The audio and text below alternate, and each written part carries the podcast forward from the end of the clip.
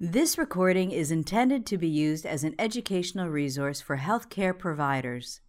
It is in no way a substitute for the independent decision making and judgment of a qualified healthcare professional. It should not be used to make a diagnosis or to overrule the advice of a qualified healthcare provider, nor should it be used to provide advice for emergency medical treatment. Hello and welcome to the World Shared Practice Forum. I'm Traci Wolbrink and I'm one of the pediatric intensivists at Boston Children's Hospital. Today we'll be speaking with Dr. Suchitra Ranjit. Dr. Ranjit is head of the Department of Emergency Medicine and Pediatric Intensive Care at Apollo Children's Hospital in Chennai, India. Suchitra, it's a pleasure to have you here today. Thank you, Tracy. Now, Suchitra, you're an expert in dengue, hemorrhagic fever, and shock. And I'm wondering if, for those of us who don't routinely see this condition in our intensive care units, if you might describe sort of a brief overview of what dengue fever and dengue hemorrhagic shock is and how these patients typically present to your intensive care unit. Dengue is an interesting disease because um, uh, prior to the 1970s, only about nine countries had dengue, uh, uh, which was described in their patients and is now epidemic in more than 100 countries. And uh, almost 50% of the world's population is now at risk of dengue. And why is it that a disease that was confined to the tropics is now spread so much? It's basically all about um, dengue being a 20th and 21st century opportunist. And that's been facilitated by the extensive jet travel and the global population growth, the growth of cities, and sometimes it's happened in such a unplanned manner that there's overcrowding and uh, ineffective vector control. Dengue is usually caused by one virus, of which there are four serotypes. So, if you get an infection once in your lifetime, you are protected for the rest of your life from that one serotype, but you can get each of the other three serotypes. So it is a problem, especially because the second infection is much more severe always than the first. It's a very common condition in the tropics. Most children and adults would have just a bit of fever and uh, muscle and bone pain.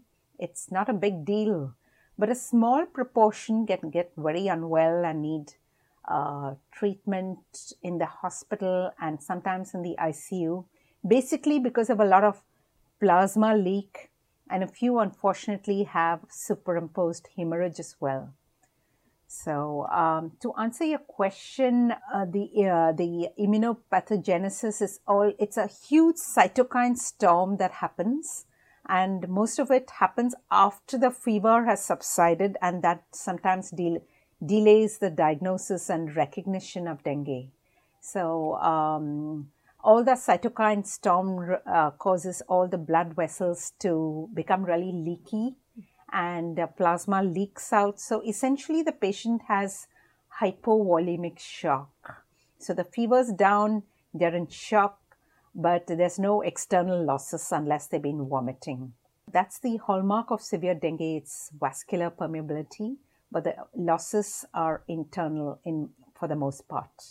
So that's really interesting. You know, it sounds like with this degree of uh, capillary leak syndrome, it sounds quite similar to a lot of the conditions that we see in our ICU every day, from sepsis from bacterial or other viral etiologies. How do you distinguish uh, this sort of cytokine release syndrome from dengue fever as compared to some of the other bacterial or viral conditions? And is that even important um, when you're treating patients with dengue? That's a really important question, uh, Traci. And so that was our, in fact, one of our early publications where we reckoned that both dengue and septic shock were infective conditions, both associated with capillary leak, and fluid resuscitation has been shown to save lives. We could um, as, as well apply the same septic shock ACCM PALS algorithm to dengue shock. And um, we compared, we used the same ACCM guideline and compared outcomes to historical controls. At first glance, it seemed that uh, we were doing really well. because what we did was we gave, just like septic shock, we gave rapid boluses of fluid un- until we reached about 40 to 60 mLs per kilogram and then gave some colloid, used echo for serial filling. And then the patients who were in fluid overload, we used Lasix infusion or dialysis to remove the fluid. So we could uh, demonstrate that the PICU mortality actually dropped from 16% to, uh, to about 6.3%, which was a remarkable fall in mortality. So at first glance, it seemed that we were on the right track. But then we looked back and um, it was strange that so many patients needed therapies to remove fluid after they were out of shock. And some of them were fairly invasive. We needed to pop in a peritoneal dialysis catheter, mm-hmm. and these were patients at risk of bleeding complications. So um, we figured that maybe we've been giving a little too much fluids for dengue, and the two types of shock were probably distinct. At, at about the same time, this important paper from Bridget Wills came out in NEJM, where um, they gave just about 25 mils of um, per kilogram in two hours' time and preferred colloids for severe shock, and the mortality was just 0.2%. And this was in a center with not much of facilities of uh, mechanical ventilation. So, um, what was very obvious was that we needed to, septic shock seemed to require more fluid, and dengue shock lesser fluid. Mm-hmm. And in us in areas of the world where both of them would present to the emergency room, it was important to differentiate between the two. And we did a head to head comparison, a small study of 16 uh, dengue versus 16 uh, septic shock. And what was um, interesting was that dengue patients, the fever was down by the time they went to shock, whereas septic shock patients either were still febrile or hypothermic. The pulse pressure in septic shock tended to be a little wider, whereas dengue is a typically narrow pulse pressure shock. The fluid requirement was a lot more in sepsis, and the need for inotropes or vasopressor was also more. So, and of course, the hematocrits much higher in dengue. So, um, these were the ways a clinician uh, at the bedside in the emergency room could quickly make uh, differentiation and um, not overload a patient with dengue who we need very slow, gradual, gentle filling. So, this is a good time to stop and ask our viewers to participate in the discussion. Please state your city and country location. The question is this In your hospital, do you commonly treat patients with dengue shock, septic shock, or both? If so, briefly describe your approach to the management and monitoring of these patients. We're back now with Dr. Ranjit. So it sounds like if you can identify the patients and treat them early, they do better. Um, but what happens when they actually make it to the ICU, these severe cases? What kind of strategies can you help uh, sort of tell to the audience to help us improve the care of our dengue patients in our ICU? Right.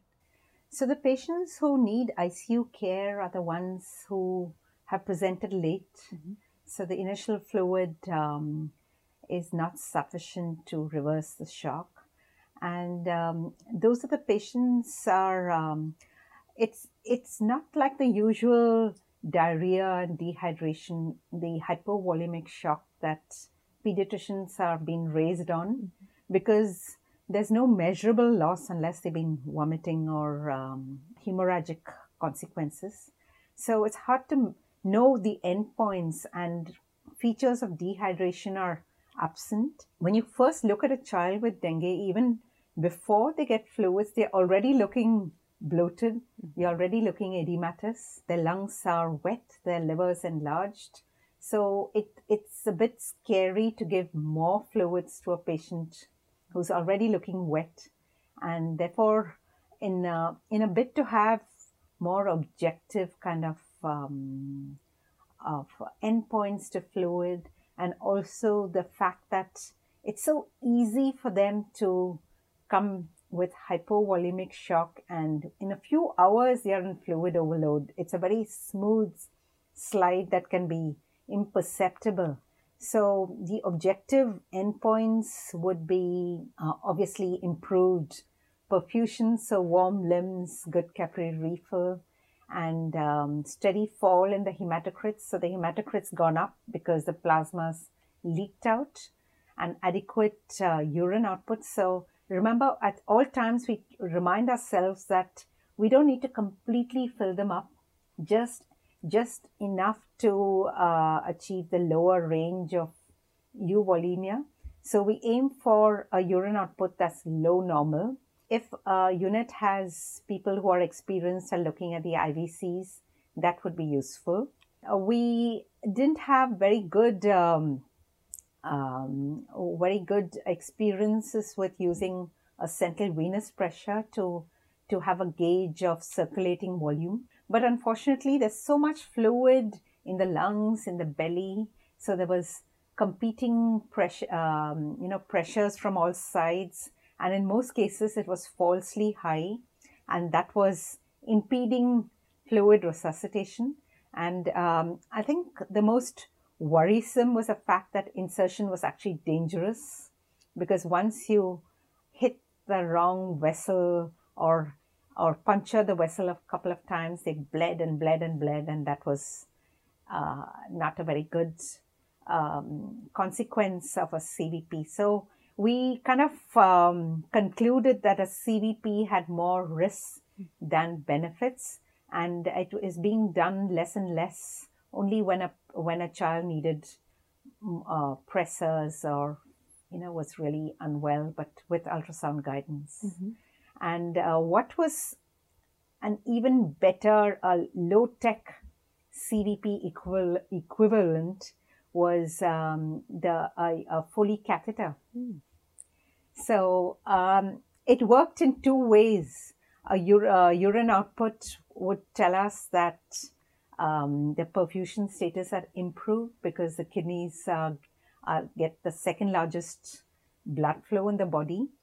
And uh, so, if the child starts passing even 0.5 to 1 ml per kg per hour, it signals that hypovolemia is now better. And plus, a urine output more than 2 mils per kg per hour, which is generally considered normal, could be one of the earliest signs of hypervolemia. So that'll tell us that we better dial, dial back the fluids. Of course, with a caveat that hyperglycemia and nobody sneaked in any diuretics along the way. So if there's no, uh, if the blood sugar was normal, so uh, it, it gave two important um, uh, messages to us that we controlled hypo, that we corrected hypovolemia and also we could prevent hypervolemia. Mm-hmm.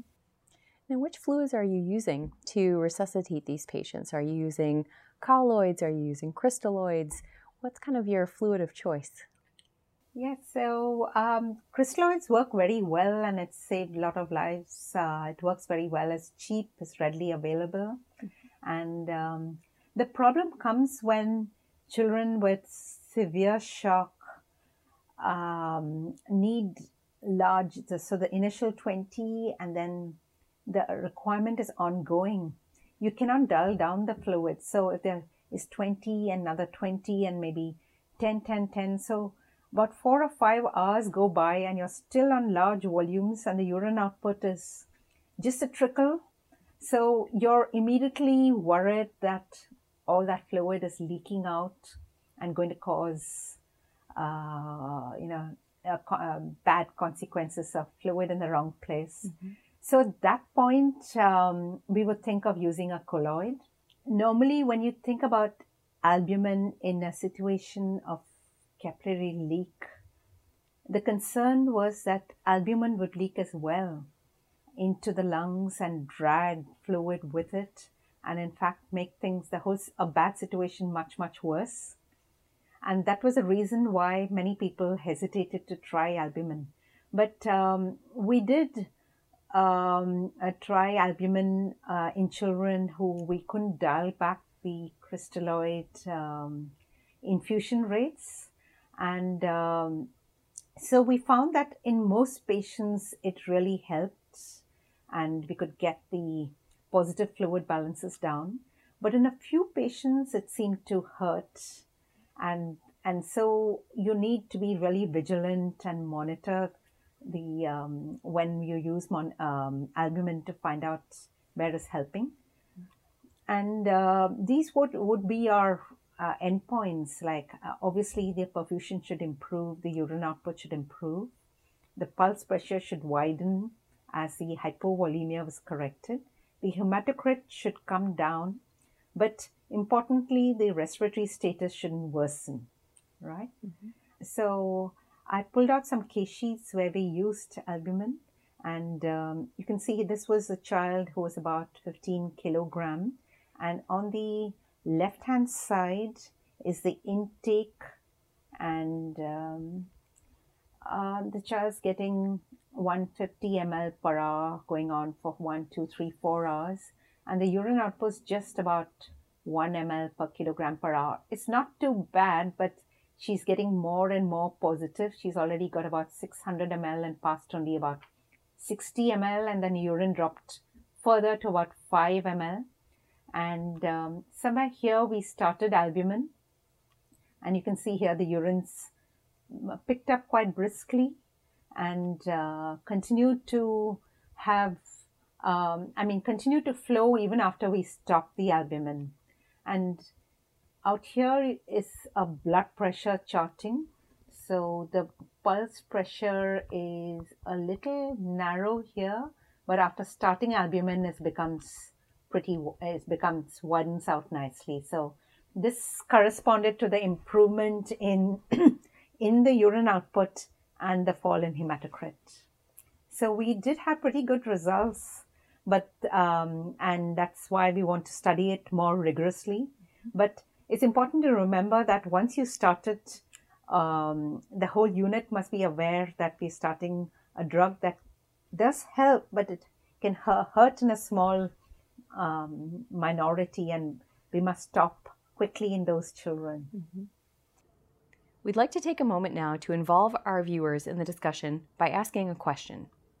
In your response, please state your city and country location.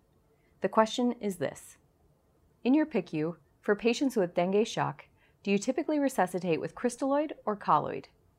How does this compare to your fluid choice in resuscitating patients with septic shock? And now we're back with Dr. Ranjit. What about um, inotropes? When do you guys do you do you ever sort of need to use inotropes when you're managing these patients? And if so, what would be the trigger that you might use to pull when you when you want to use inotropes for these patients? Right. So this there's a uh, slight deviation from patients with septic shock, is especially in relation to inotropes. So in septic shock, if they are fluid refractory you would think about inotropes.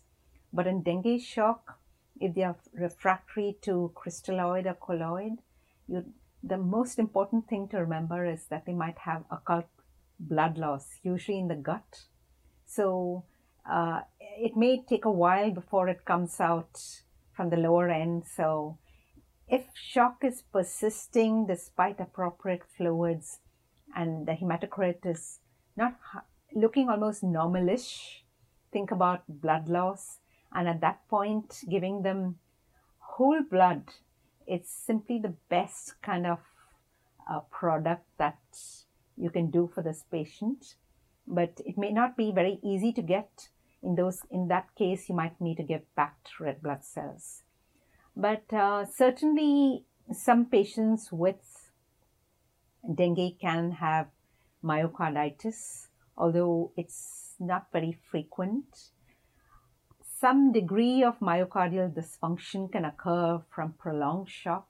So it's an ischemic kind of decreased coronary perfusion and ischemic myocarditis. So, be that as it may, some patients whom you adequately fluid resuscitated and um, given them blood as necessary, if they're still in shock, you would need inotrope. And it's just that if the bl- uh, blood pressure is really low, we would give them epinephrine and otherwise um, dobutamine, right? So it's basically an inotrope, either an inopressor or inodilator, depending on the blood pressure. And when do you um, start thinking about hemorrhage? Um, that's a good question. Uh, when do you suspect bleeding? Obviously, if there's external bleeds and the child's been throwing up blood, it's easy. But sometimes it can be an occult bleed.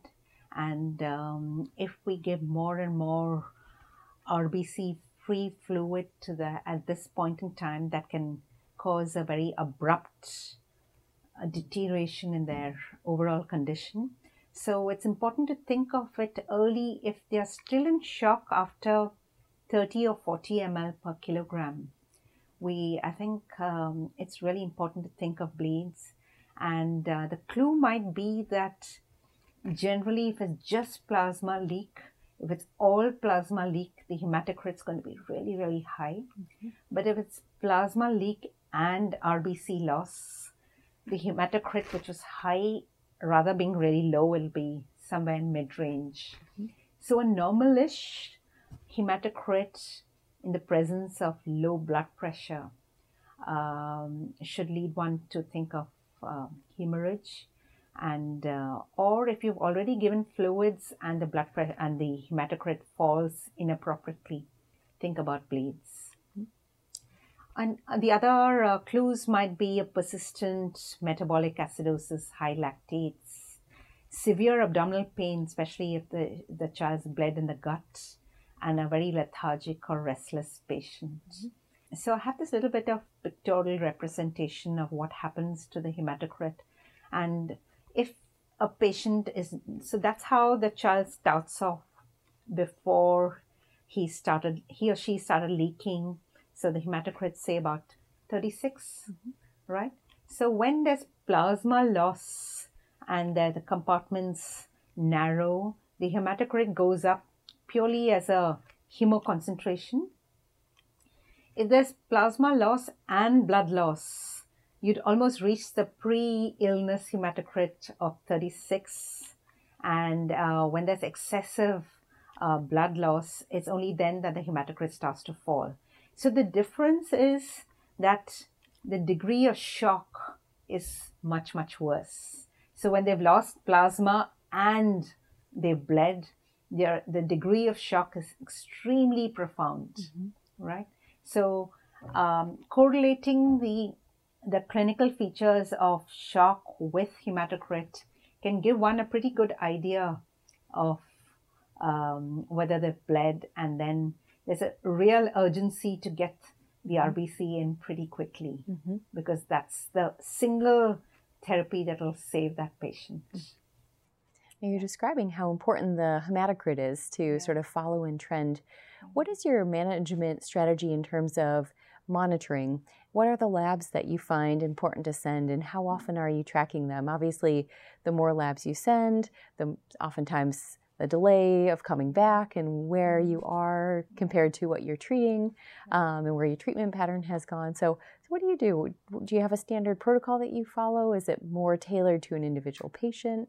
Yes, Traci. So, to answer your question about what kind of lab parameters we monitor, not a whole lot, not a whole lot of lab parameters except a serial hematocrit. Okay. And um, in some hospitals, they have a little machine at the bedside where uh, you can take a few drops of uh, from the patient and you have the result back immediately. So it's really the hematocrit, and maybe if they are very acidotic, uh, you would follow blood gases. Mm. But essentially, it is point of care kind of monitoring. And um, as I said earlier, we are fixated with the urine output, mm-hmm. and even the nurses are pretty tuned and they um, they note down the target um, urine for each patient and let us know if it's less or more than expected. So um, that is a very useful kind of low tech and effective monitoring tool so we do do hematocrit, and uh, if it's like 50 or 60 and it gradually comes down with fluids, we know we're on the right track. it can get a bit messy when they start bleeding. So a sudden fall may indicate either you're overhydrating them or they've bled, right? So we had to uh, correlate with the clinical situation. A serial echo we have done for fluid titration, but then you need people with expertise. The IVs, the inferior vena cava, can be compressed simply from all the fluid in the belly. So, um, not always useful, but um, if you can do, it just gives additional information.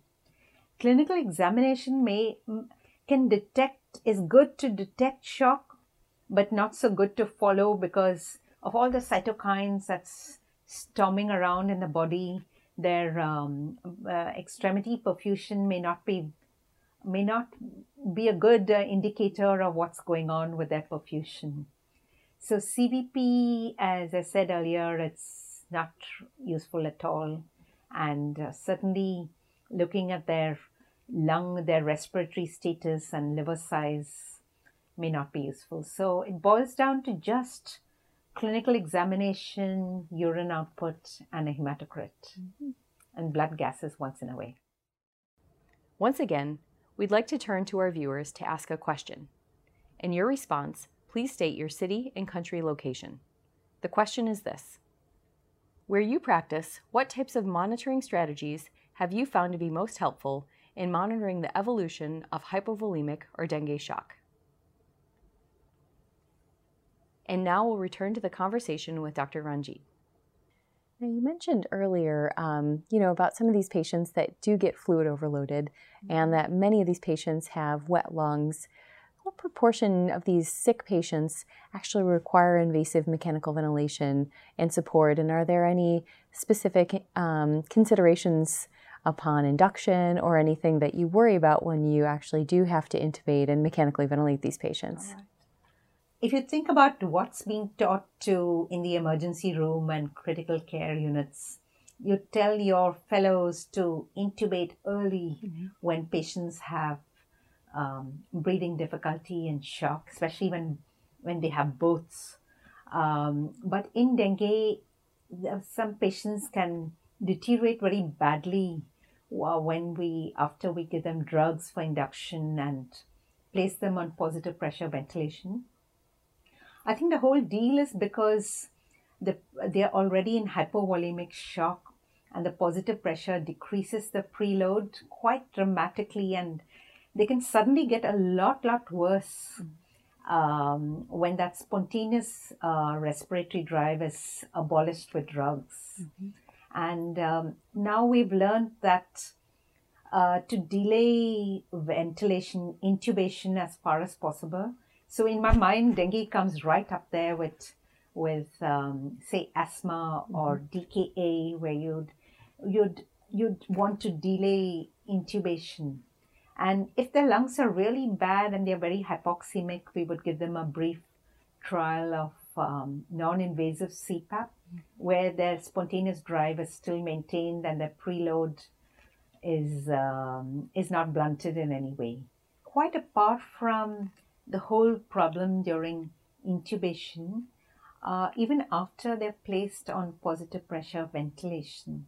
Um, this uh, ventilation worsens shock. Once shock is worse, you get even more fluids, and then the wet lungs worsen. The uh, the belly gets tighter, so hypoxemia worsens. The airway pressure goes up.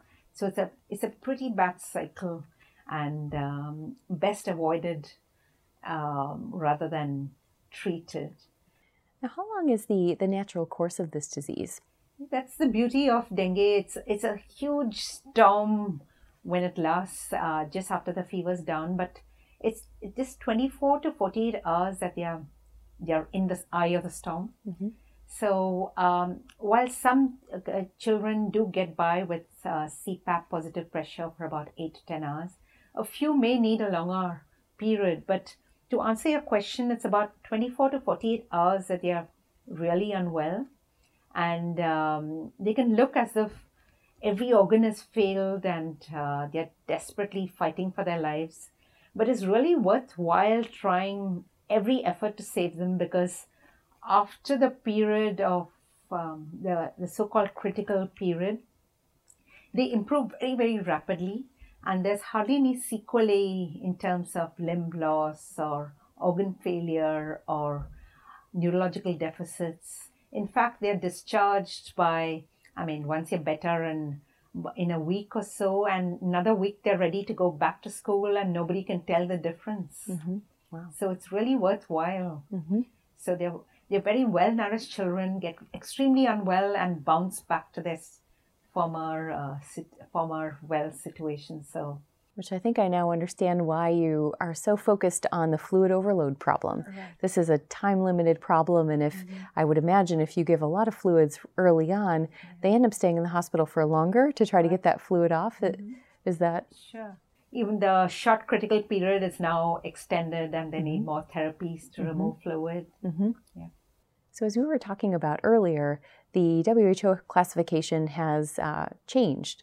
And I was wondering if you could speak a little bit to sort of the concepts of why there, the change was necessary and, and what the new classification scheme looks like. Right. So it the old classification worked for many many years in many countries, and there were many research papers based on the former WHO classification. It had four grades, and grade one and grade two had was more um, based on the tourniquet test, where a, a, blood pressure cuff was tied the, on the upper arm, and the number of uh, petechial spots were counted. And uh, grade two was more spontaneous bleed, uh, bleeding. And grade three and grade four were children who actually had shock. And so the difference was grade four were the sickest with an unrecordable blood pressure. And there was also platelet count of under 1 lakh was also a criteria. But then people found that people were get uh, that the workers um, dealing with dengue were getting a little fixated with the platelet count which in some children were maintained even when they were in shock so um, there was a move towards getting a classification that not only um, de-emphasize the platelet count, but also uh, warn, also could um, preempt the critical stage by by describing warning signs. So there are some warning signs that a patient with dengue is going to go into a sick critical period. So uh, the current classification, which came out in 2009, it's just got two main limbs. So there's dengue with no warning signs and dengue with warning signs. So dengue with no warning signs would be just children who have a bit of fever and feel unwell, but otherwise breathe through. Warning signs are, are those with, um, so especially abdominal pain and vomiting. So it alerts the caretaker that this particular patient may have problems. So you would not send such a child home so there's dengue and severe dengue with um, children who have shock, respiratory symptoms, severe hemorrhage, and any kind of organ failure, right? So organ failure wasn't a part of the previous classification. So liver, kidney, uh, encephalopathy, any organ failure was severe, right? Rapid fall in the platelet count, all of those came in severe dengue. Uh, I have this slide of the um, this is a, a, beautiful slide that's actually was um, was put forward by WHO. I have a pictorial representation of each phase with what happens. So initially there's fever, so there's pretty high grade fever with no clear focus. And after the fever comes down on day three or day four, is when a small proportion of children get into strife with with a lot of lung fluid, shock, or bleeding, and um, and and that's a time that if you look at the labs, the hematocrit's starting to rise and the platelets are starting to fall. So there's a lot of things that happen together, and once the clinician can recognize that all these things are happening, we can quickly get our act together, get some fluids on board, and so after that 24 to 48 hours of the critical phase is a recovery phase most children do very well, but a few of them can have lung issues as well because when all that fluid comes back to the vascular compartment, they can go, uh, go back into pulmonary edema. Well, thank you for this wonderful overview of dengue and, and how these really critically ill patients with dengue present in the ICU and are managed. Mm-hmm. I wonder if I could ask you, as an expert in dengue, what do you think are some of the future strategies that we don't know that we need to explore and, and do more research on? Where where's the field going? Right. So, what I what was really curious for me as a clinician was um, uh, to, to see how these really well grown, well nourished children um, fared so much worse than the mal- little malnourished rats who kind of breezed through.